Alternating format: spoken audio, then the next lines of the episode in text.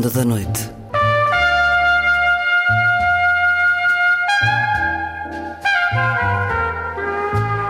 Com Luís Caetano.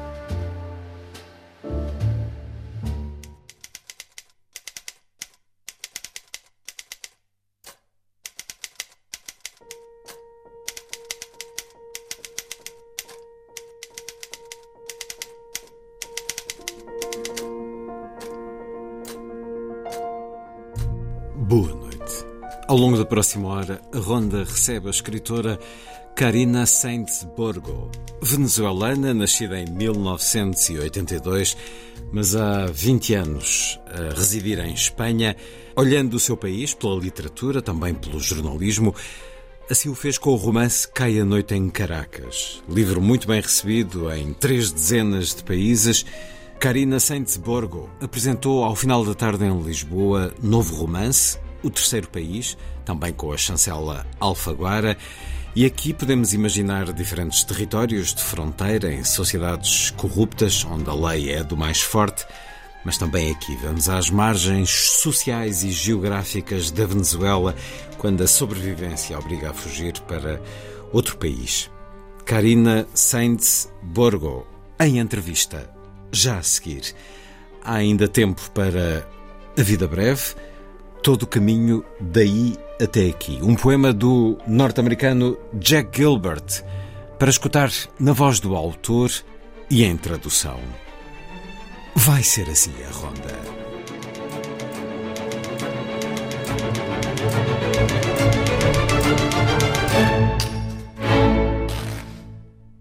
Música a começar. When I'm Laid in Earth, o lamento de Dido, o Dido e Aneias, de Harry Purcell, no arranjo para a orquestra de Leopold Stokowski, interpretação da Orquestra Sinfónica de Bournemouth, direção de José Cerebrier.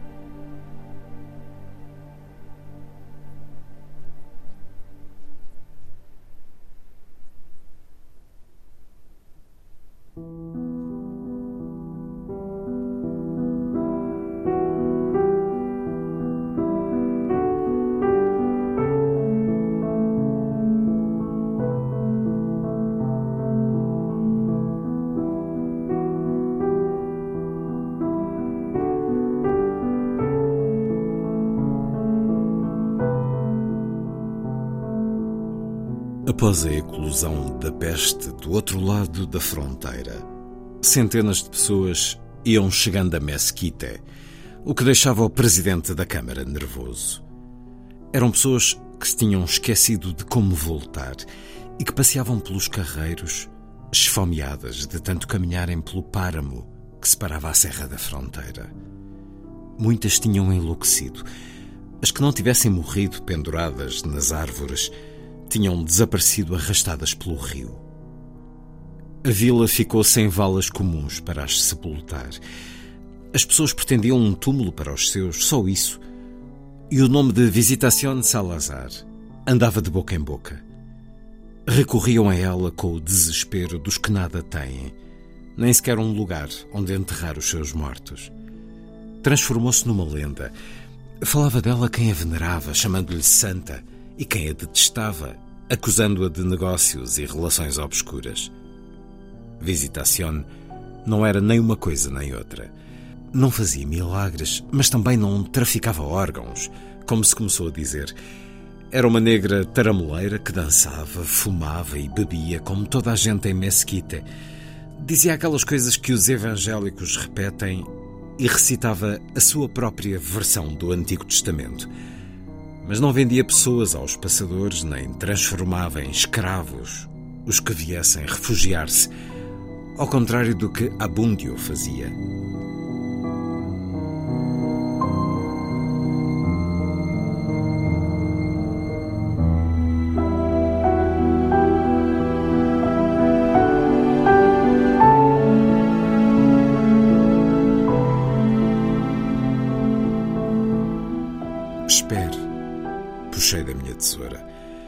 Cortei e nivelei o cabelo da nuca até a deixar limpa. Visitación assentiu e domou os cabelos com uma escova. A única diferença entre eles e nós é a respiração. Tu e eu ainda podemos fazê-lo. Ele já não.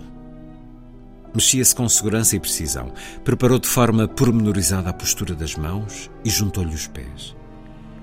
É preciso dar aos mortos angústias tudo o que a vida rouba em apenas umas horas. O importante é que pareça deste mundo, embora já não viva nele, percebes? Assenti. Temos de fazer um milagre para que, quando a mãe dele acordar, o encontre quase vivo. Mas a Candelária é cega. Parece mentira que não saibas o que sente uma mulher ao enterrar um filho. Que cheira sabão, que o cabelo esteja úmido ao toque, como se tivesse acabado de sair do duche. Disse que sim com a cabeça. Vai buscar papel ou tecido. A primeira coisa que arranjares. Algo que nos sirva de coxim. Arranquei a coroa de espada de São Jorge da porta. Visitación colocou-a debaixo da cabeça de Jesus, como uma falsa almofada. Acabamos. Candelária ouvia agarrada à ombreira da porta. Parecia uma coruja. Aproximou-se da mesa e tateou com as mãos o rosto do filho. Um sorriso abriu caminho na sua boca sem dentes.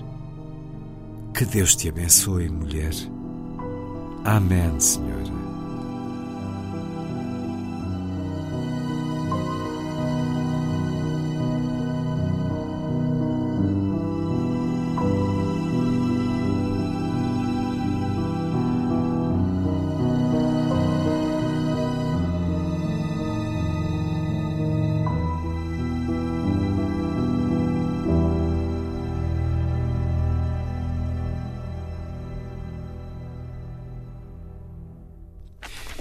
São dois momentos do romance O Terceiro País, de Karina Sainz Borgo, que a Alfaguara acaba de publicar com a tradução de Vasco Gato.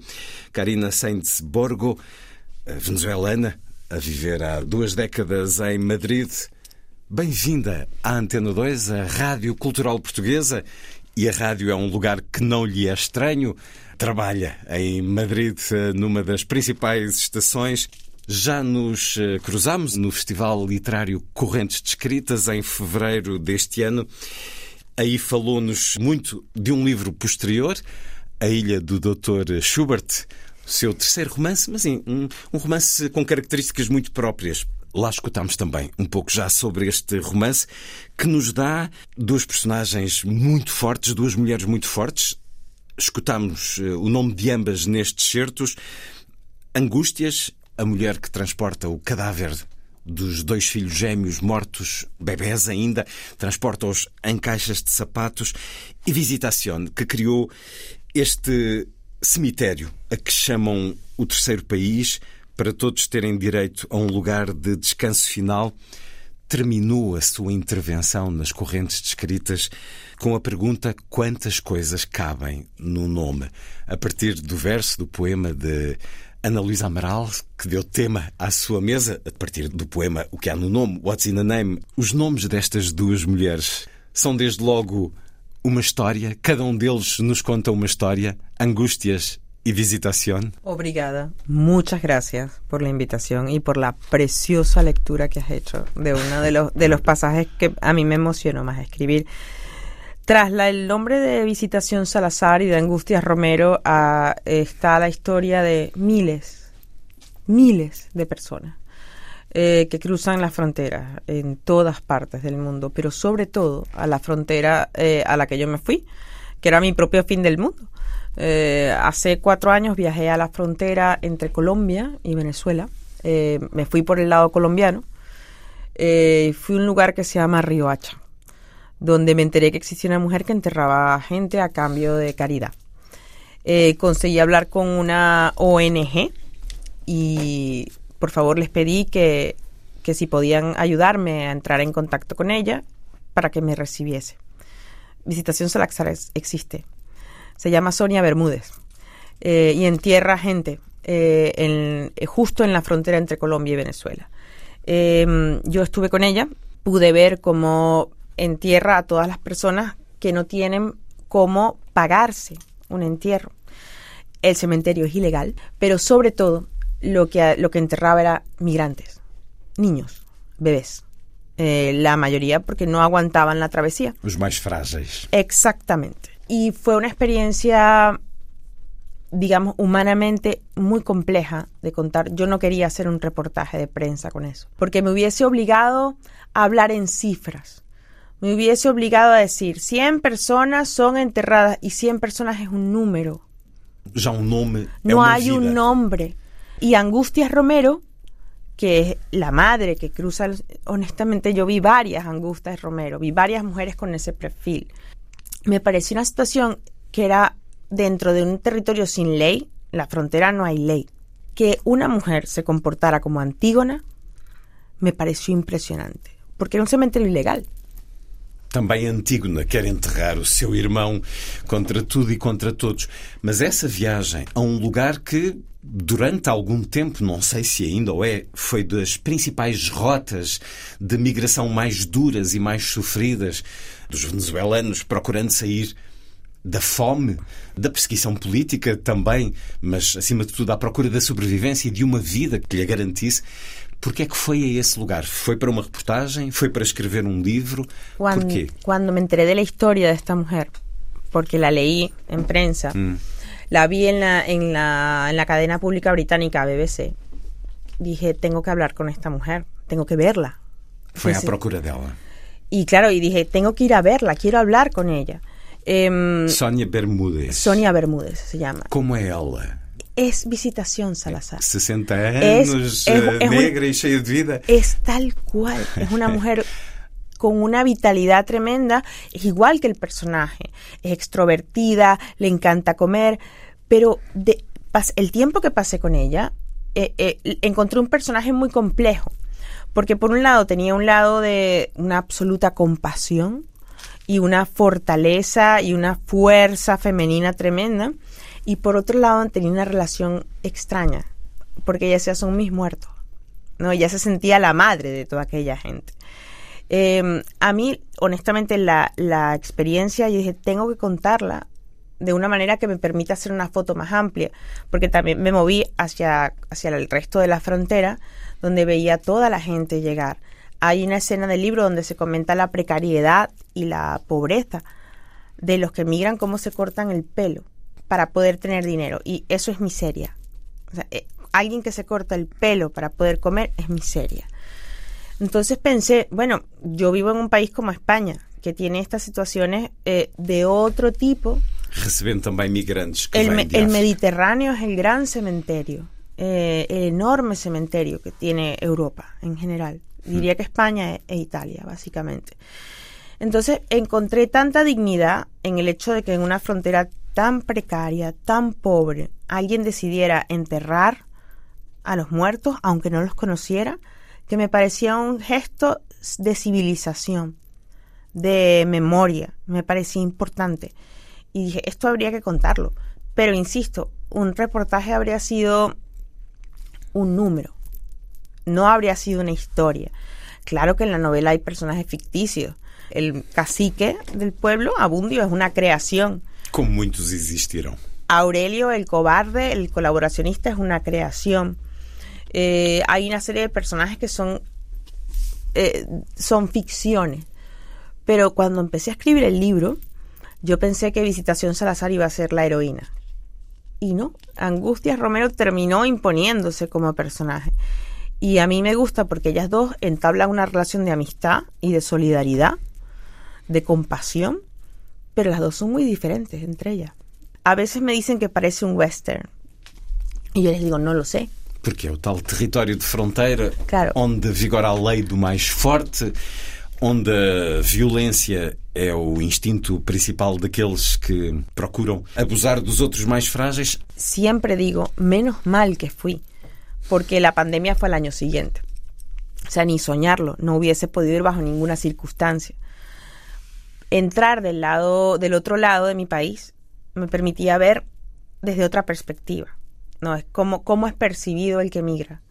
No si es percibido con desconfianza, con compasión, con y me sentía mucho más segura en ese territorio que en el, que en el otro. Después de pasar un año diciendo que el régimen bolivariano son unos asesinos y unos corruptos, quizás me parecía prudente eh, hacerlo del otro lado, ¿no? Eh, sobre todo porque me niegan el pasaporte cada vez que lo pido.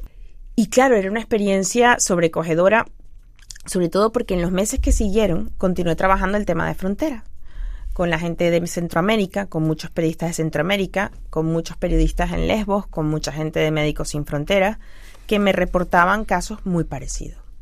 Y empecé a darme cuenta que la migración tenía ese punto, ¿no? Que te deshumaniza. Estás tan aterrado, tienes tanta precariedad que te vas como sea. Te vas nadando, te vas en un cayuco, o hay una, una cosa que se ha repetido mucho en Alemania, que son camiones con inmigrantes que mueren asfixiados dentro de cavas, ¿no? Porque cualquier forma de huir. ¿Qué tan desesperado tienes que estar para hacer eso? Nós conversamos num dia em que se soube do desfecho trágico de uma viagem num submergível feita por cinco pessoas que queriam ver os destroços do Titanic, uma aventura exótica, só acessível aos muito ricos. Mas o mundo reuniu todos os meios nos últimos dias para os tentar salvar e, no entanto, e presumo que esta reflexão e esta associação aconteça com muitos de nós, mas é mesmo algo que precisamos de pensar. Porque é que o mundo está tão concentrado em cinco pessoas e esquecemos-nos todos os dias dos que morrem nesses caminhões, também atravessando fronteiras, ou dos que diariamente morrem no Mediterrâneo. É também por causa disso que neste romance, O Terceiro País, de Karina Sainz-Borgo, há uma peste que retira a memória. É também por isso que nos diz que estamos a esquecermos do essencial. Sí, la, ese, lo que tú dices es, es completamente cierto. ¿no? Toda vida humana es valiosa, siempre. Sin embargo, la, ¿qué es lo único que te podría hacer moverte, cambiar, irte de tu casa? Vamos a poner unos ejemplos. Una catástrofe natural, un volcán, una tormenta, un poder autoritario o una dictadura, o que ya yo lo traté en la, primera novela y creo que quedó muy claro, dice no, o una peste. Desafortunadamente, cuando yo pensé en la peste, no había aparecido el COVID.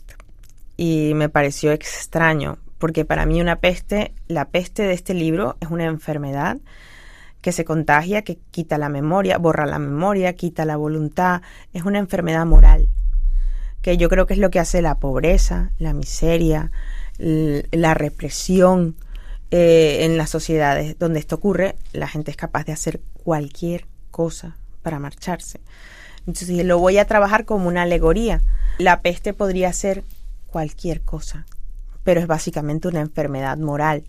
Y me parece curioso porque lo que comentabas del submarino, yo también lo pensé y dije, me, me descubrí a mí misma ante la paradoja de decir, bueno, hay unos cientos de cayucos y embarcaciones que salen desde el norte de África, España, que se ahogan y nadie, y nadie se acuerda, ¿no? Y mueren un montón de bebés recién nacidos. No, eso no quiere decir que una muerte sea distinta de la otra y que no sean las dos. Ambas son graves, pero es porque nos fijamos en una y no en la otra. Y yo creo, y en ese aspecto sí debo decirlo, yo escribo libros, eh, no, no, no soy activista de ningún tipo pero a mí el tema de la migración me importa, me importa mucho, me importa el extranjero, me importa el forastero, me gusta saber qué se siente y cómo tratar a los que no pertenecen a un sitio. Porque yo voluntariamente elegí no, no vivir en ningún... yo honestamente abandoné mi país, no creo que he sido una privilegiada. Pero una cosa es emigrar sabiendo un idioma, teniendo un oficio o alguna certeza. Y otra cosa es emigrar sin saber un idioma, sin saber dónde vas a llegar y pagándole a un delincuente para que te lleve al otro lado. Y yo quería que el tercer país contara eso. Eh, lo hice en una clave muy alegórica, muy universal, para que mm, es verdad que por la cara que me has puesto que dicen que es muy venezolana la novela, ¿no? Sim. É inevitável pensar nisso, até por tudo o que já nos disse até agora. É muito essa fronteira com a Colômbia. São muitos os relatos que associamos a este lugar, a Mesquita, que não é uma distopia, não é uma alegoria. Acabou de nos dizer que conheceu, viveu. É verdade que o seu primeiro romance, que granjeou, ganhou leitores um pouco por todo lado e um grande apreço e elogio crítico Cai a Noite em Caracas, de Karina Sainz Borgo, publicado há dois anos, creio, também pela Alfaguara em Portugal, mas o terceiro país tem também Venezuela. O que me faz perguntar-lhe o que é que é necessário para que algo mude na Venezuela. Porque nós já tivemos momentos em que pensámos, é agora, as coisas vão mudar. O que é que é preciso acontecer na Venezuela para as coisas mudarem? Te voy a contestar pensando en la Cuba del período especial. Sí. Cuando Cuba entra en el periodo especial, eh, hubo una sensación de que el régimen dictatorial colapsaba. Y no fue así. Hubo un momento de, cúspide, de tensión, que coincide con Caino Item Caracas, eh, cuando se pensaba que la oposición podría llevar adelante un proceso y caducó. Hubo una crisis energética muy potente a raíz de la guerra de Ucrania que obligó a Estados Unidos, obligó no, Estados Unidos empezó a comprar petróleo a Maduro. Eso es un blanqueamiento. Eh, sigue siendo una sociedad con inequidad, sigue siendo una sociedad con presos políticos, sigue siendo una sociedad con 7 millones de migrantes. La gente sobrevive y tiene que hacerlo como pueda. La entrada de divisas, de dinero, de dólares, eh, reflotó económicamente. Acalmó un poco. parece un país, parece un país normal, pero no lo es. Es decir, ahí no hay separación de poderes hay impunidad, no hay jueces. Yo no, yo no le veo, no veo, no veo respuesta, honestamente. Y como no veo respuesta, intento contar para mí lo que está pasando, lo que veo, lo que percibo, lo que me angustia. Y mm, cuando un país expulsa a 7 millones de personas, muchas de ellas en las condiciones de Angustias Romero, es un país que está muerto, honestamente está muerto. O sea, resucitar de ahí va a costar mucho. Por supuesto que confío en que así sea. Pero hay gente más valiente que yo viviendo en Venezuela y estoy segura que ellos sabrán más que yo de, de las soluciones, ¿sabes? Essa impossibilidade de enterrar os mortos é a suprema indignidade de uma sociedade. Não permitir esse, como se utiliza a expressão metafórica, o descanso final. Todos nós Eh, julgamos ser un derecho absolutamente eh, normal. Es muy curioso porque en el tema específico de los cementerios ilegales es un tema de permisos, es un tema de poder. en el cementerio real, este, es un sitio, es un tema de poder, del alcalde, del tal, del que manda. Eso es una parte. Pero ¿sabes qué me pasó? Eh, yo empecé a escribir el libro en 2019. Eh, como todas las novelas toman tiempo y el proceso final me pilló o me, me coincidió con la pandemia. Yo no sé en Portugal, pero en España las medidas fueron muy severas. Murió mucha gente, mucha gente, mucha gente mayor. Y no, los familiares no podían asistir. asistir al velatorio, ni al funeral, ni a nada. Y mucha gente tenía la angustia de si quien estaba enterrando era realmente su familiar. Y yo pensé, Dios, eh, esto es absurdo. Eh, quiero decir, de pronto, una sociedad que había vivido de espaldas, la sociedad pudiente, de primer mundo, occidental, eh, se veía de pronto sometida a cosas como no poder enterrar a tus muertos, que eso solo pasa en el país en el que yo nací. Y me parecía una lección impresionante, una lección quizás muy dura de asimilar, pero mucha gente no pudo enterrar a sus muertos. Y, sus padres o sus abuelos o sus tíos o sus hermanos murieron solos, ¿no? Entonces, por eso me parece que esta novela mm, tiene alguna clase de, de, tiene ideas. Es decir, como si de pronto una situación extraordinaria hubiese, nos hubiese igualado a todos. Ahora todos somos enfermos y todos somos apestados. ¿sabes? ¿Te acuerdas lo difícil que era moverse entre, yo no sé en Portugal, pero en España por lo menos, moverse de una región a otra era como, no los queremos porque ustedes son más enfermos, están más enfermos que nosotros. yo dije, la vida tiene caminos muy raros, ¿no? Eh, y me sorprendió mucho que de pronto de pensar que éramos inmortales, que comíamos chinoa, que quinoa, chinoa, quinoa, bueno, que salíamos a correr y que éramos todos fitness, pues mira, nos hemos muerto como moscas.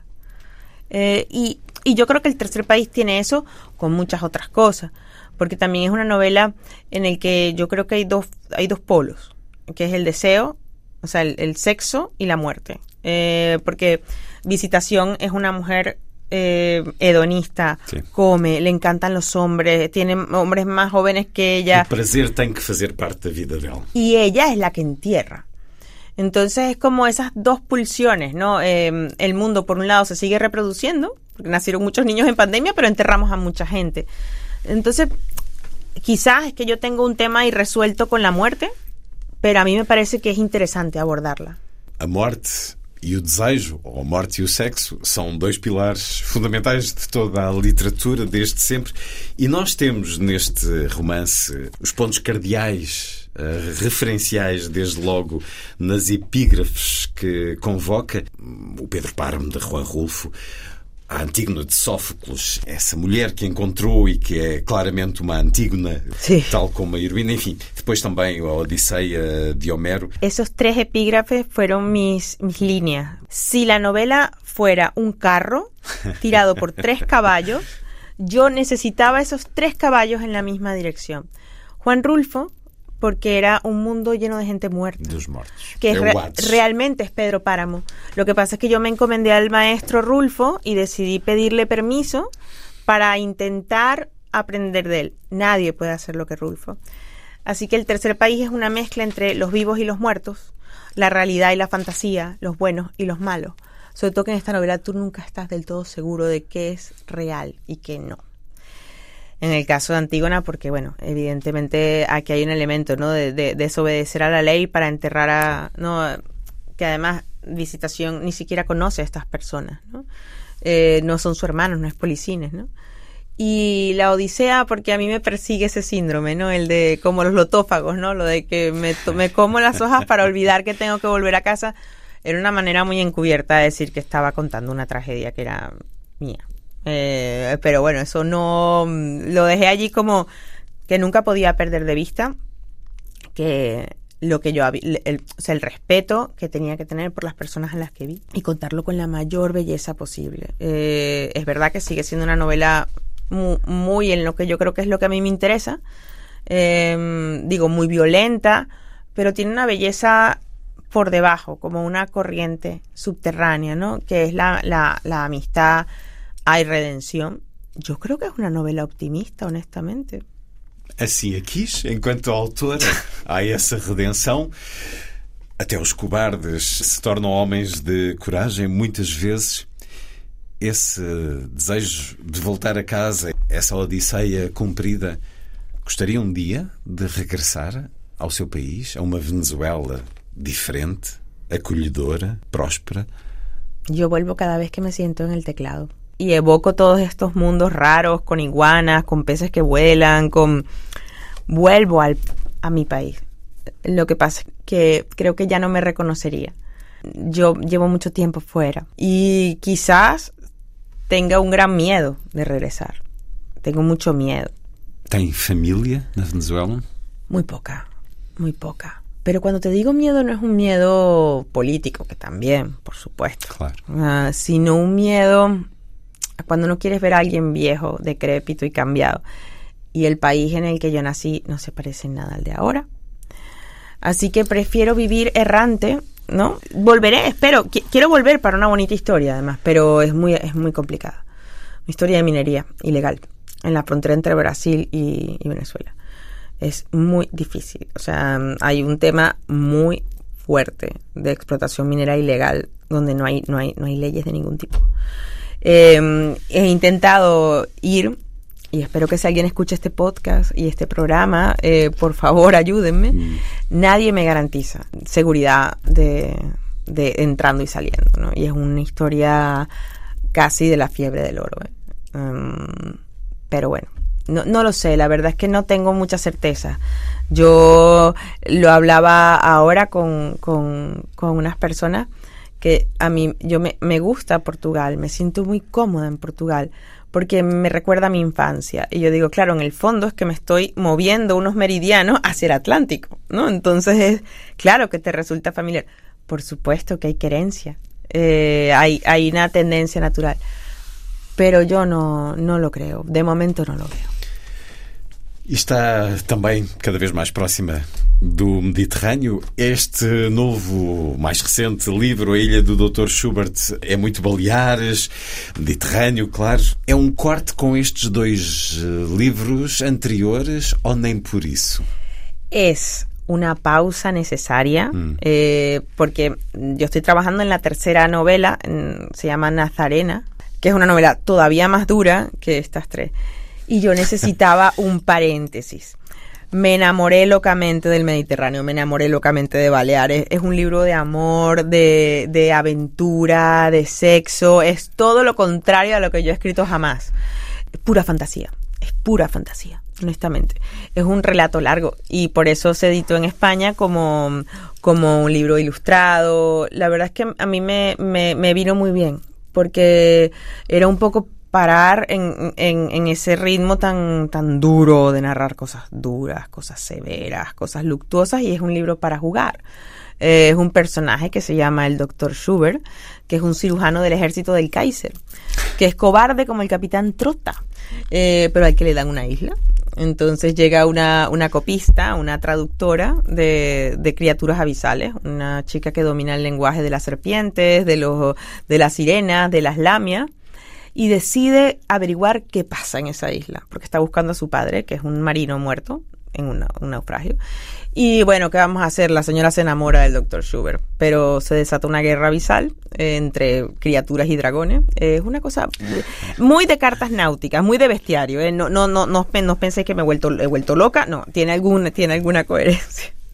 Vamos com certeza lê-lo, tal como este Nazarena, o seu romance que será mais duro, portanto, preparemos-nos também, façamos o devido fitness para essa imersão na dureza, mas também na magia e também na esperança e na redenção que tantas vezes Karina Sainz-Borgo nos dá nos seus romances. Uma mulher que é jornalista, que faz rádio, como disse, não lhe é estranho um estúdio como este, na Onda Cero? Onda Cero, Que- exactamente. como é o seu, a sua rádio? Conte-nos. Es un lugar maravilloso. Yo me divierto un montón. Eh, bueno, vuestro estudio bueno, no, No. es casi tan grande, ¿eh? no estamos tan mal. Es una cadena privada, eh, me, me divierto mucho. ¿Sabes por qué me gusta la radio? ¿Por qué? Porque eh, la radio escribe. Es decir, las palabras en la radio tienen más fuerza. Eh, las comas son comas, las pausas son pausas. Es el, el medio más escrito que he visto jamás a voz. porque es la voz, literalmente. Y yo de verdad que desde que trabajo en radio escribo distinto, más corto, con, con unas pausas más pensadas. Yo es que honestamente lo creo, que la radio escribe, la gente que hace radio escribe muy bien. Eh, porque tienen que imaginar más, tienen que imaginar con, el, con la persona que escucha. Eh, nosotros no podemos decir como están viendo en la imagen, no hay que crear toda una narrativa. Y honestamente, el empecé trabajando en radio con un periodista que se llama Carlos Alsina, eh, que además es un enamorado de las ficciones radiofónicas eh, y de adaptaciones radiofónicas. Entonces apren- a- he aprendido mucho con ellos y, y la radio para mí es, es el medio, es el único es, la, es el único medio que yo utilizo, me hace compañía, es como escribir. Y yo creo que a todas las personas que escuchamos la radio nos pasa lo mismo. Ah, porque sabes que cuando enciendas vas a tener una voz que ya sabes quién es, que ya te sientes a gusto, eh, parece un amigo. La, la televisión no tanto y e internet mucho menos. De todo. A rádio é esse lugar do imaginário. Onde é que a poderemos escutar? Eh, Porque hoje toda a rádio se escuta na internet. Claro, claro que sí, es Onda Cero.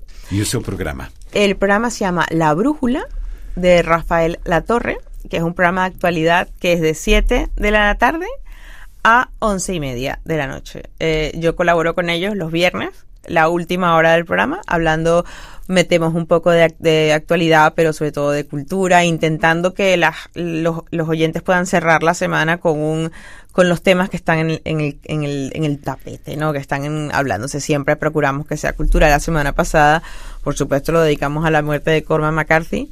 Eh, y bueno, y la verdad es que es un, es un espacio libre, libérrimo total. Y a mí me gusta mucho. Llevo trabajando con ellos ya cinco años y estoy contenta.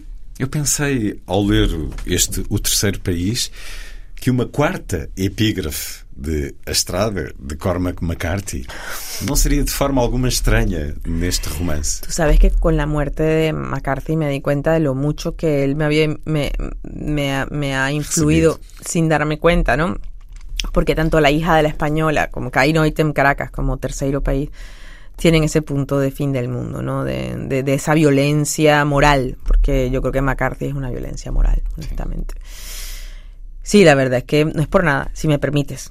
Eh, mal, muy mal. Eh, la academia ha dejado morir a Philip Sí, Roth sin sí. Nobel y ha dejado morir a McCarthy sin Nobel. Mas era preciso respeitarmos a Academia Nobel para acharmos isso estranho e há muito que isso já não acontece. Mas enfim, vamos apreciando as sugestões que eles nos dão anualmente e algumas delas não são más de todo.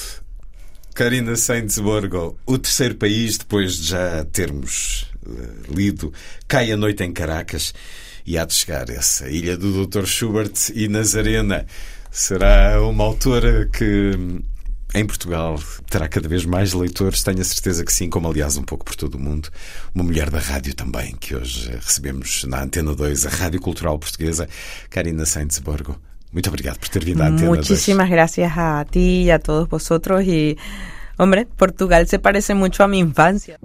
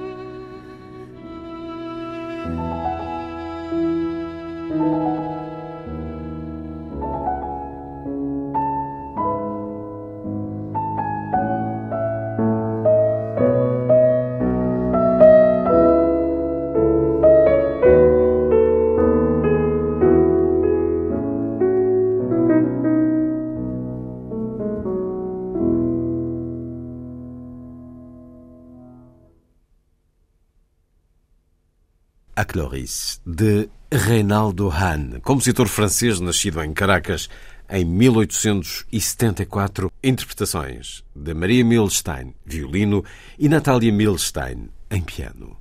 A seguir, a poesia na noite da rádio.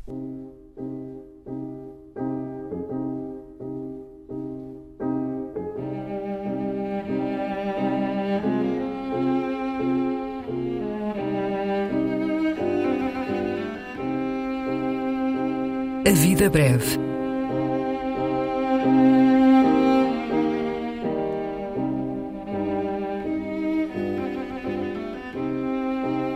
Poesia por quem a escreve.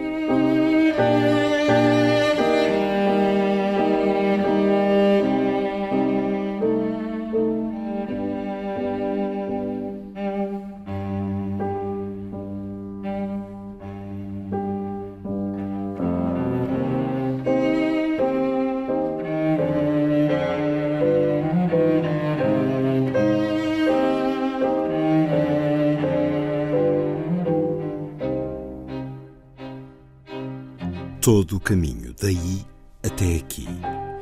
Um poema do norte-americano Jack Gilbert.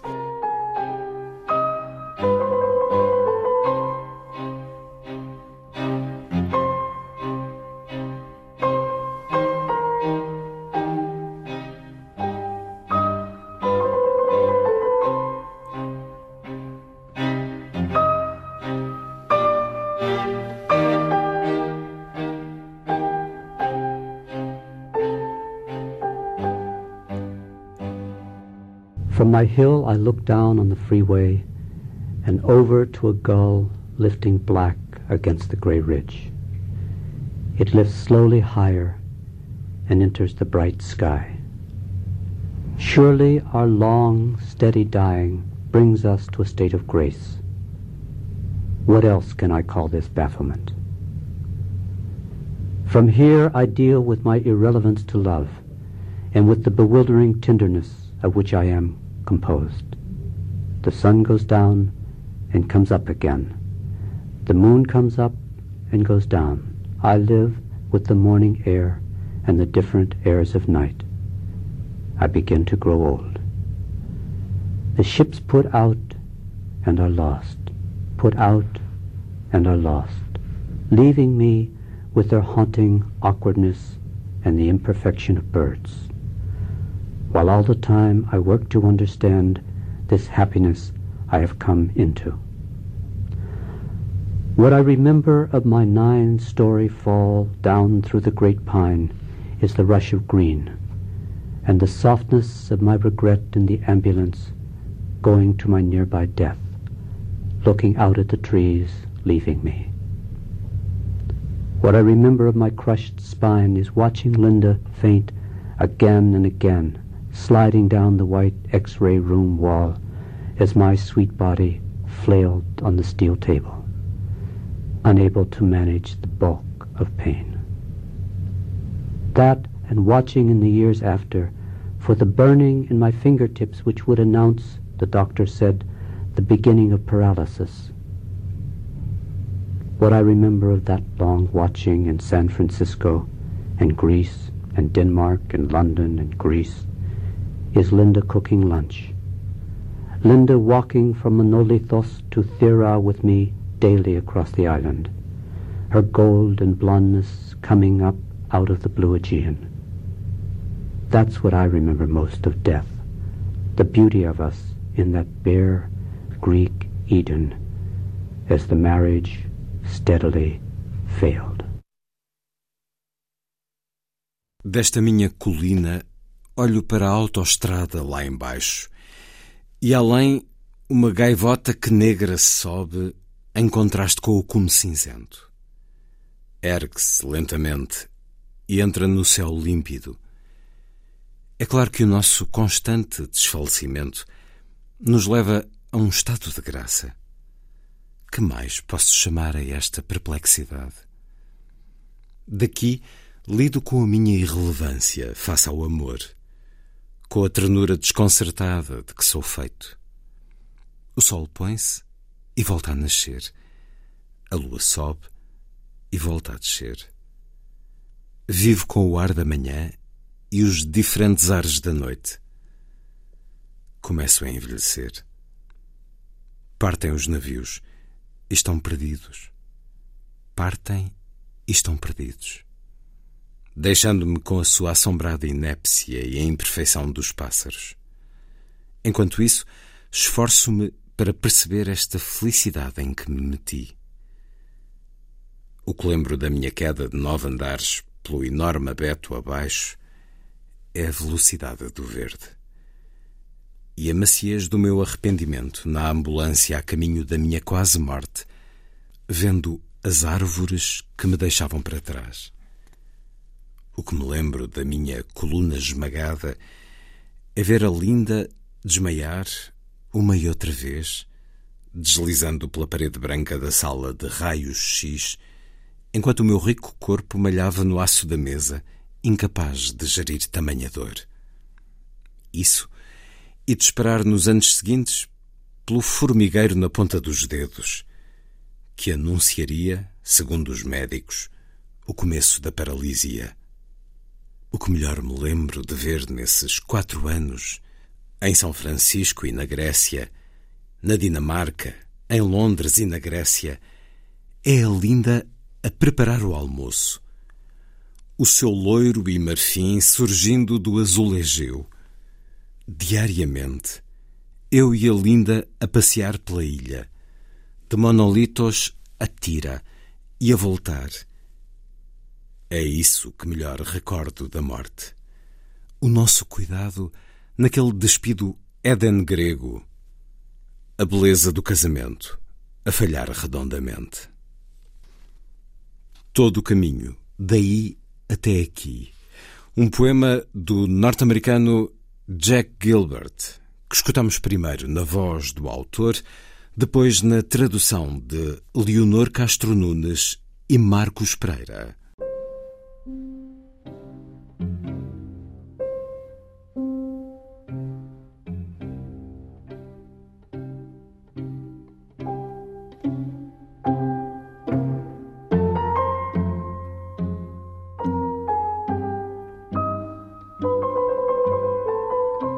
Vida Breve, um programa de Luís Caetano.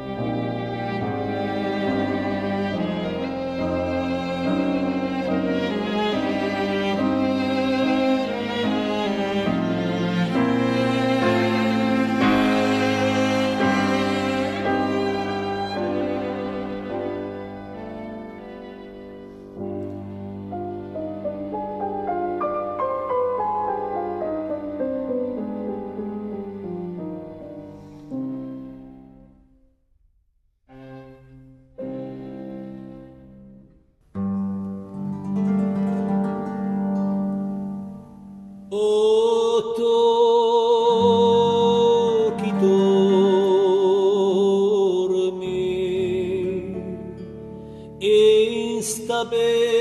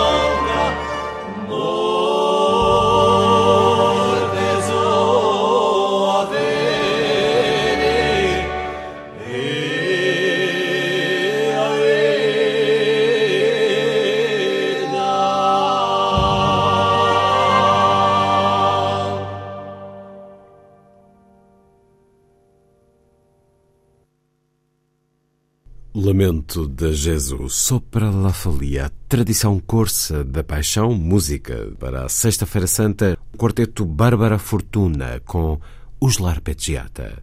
Está feita a ronda. Assim, obrigado por estar com a rádio. Boa noite.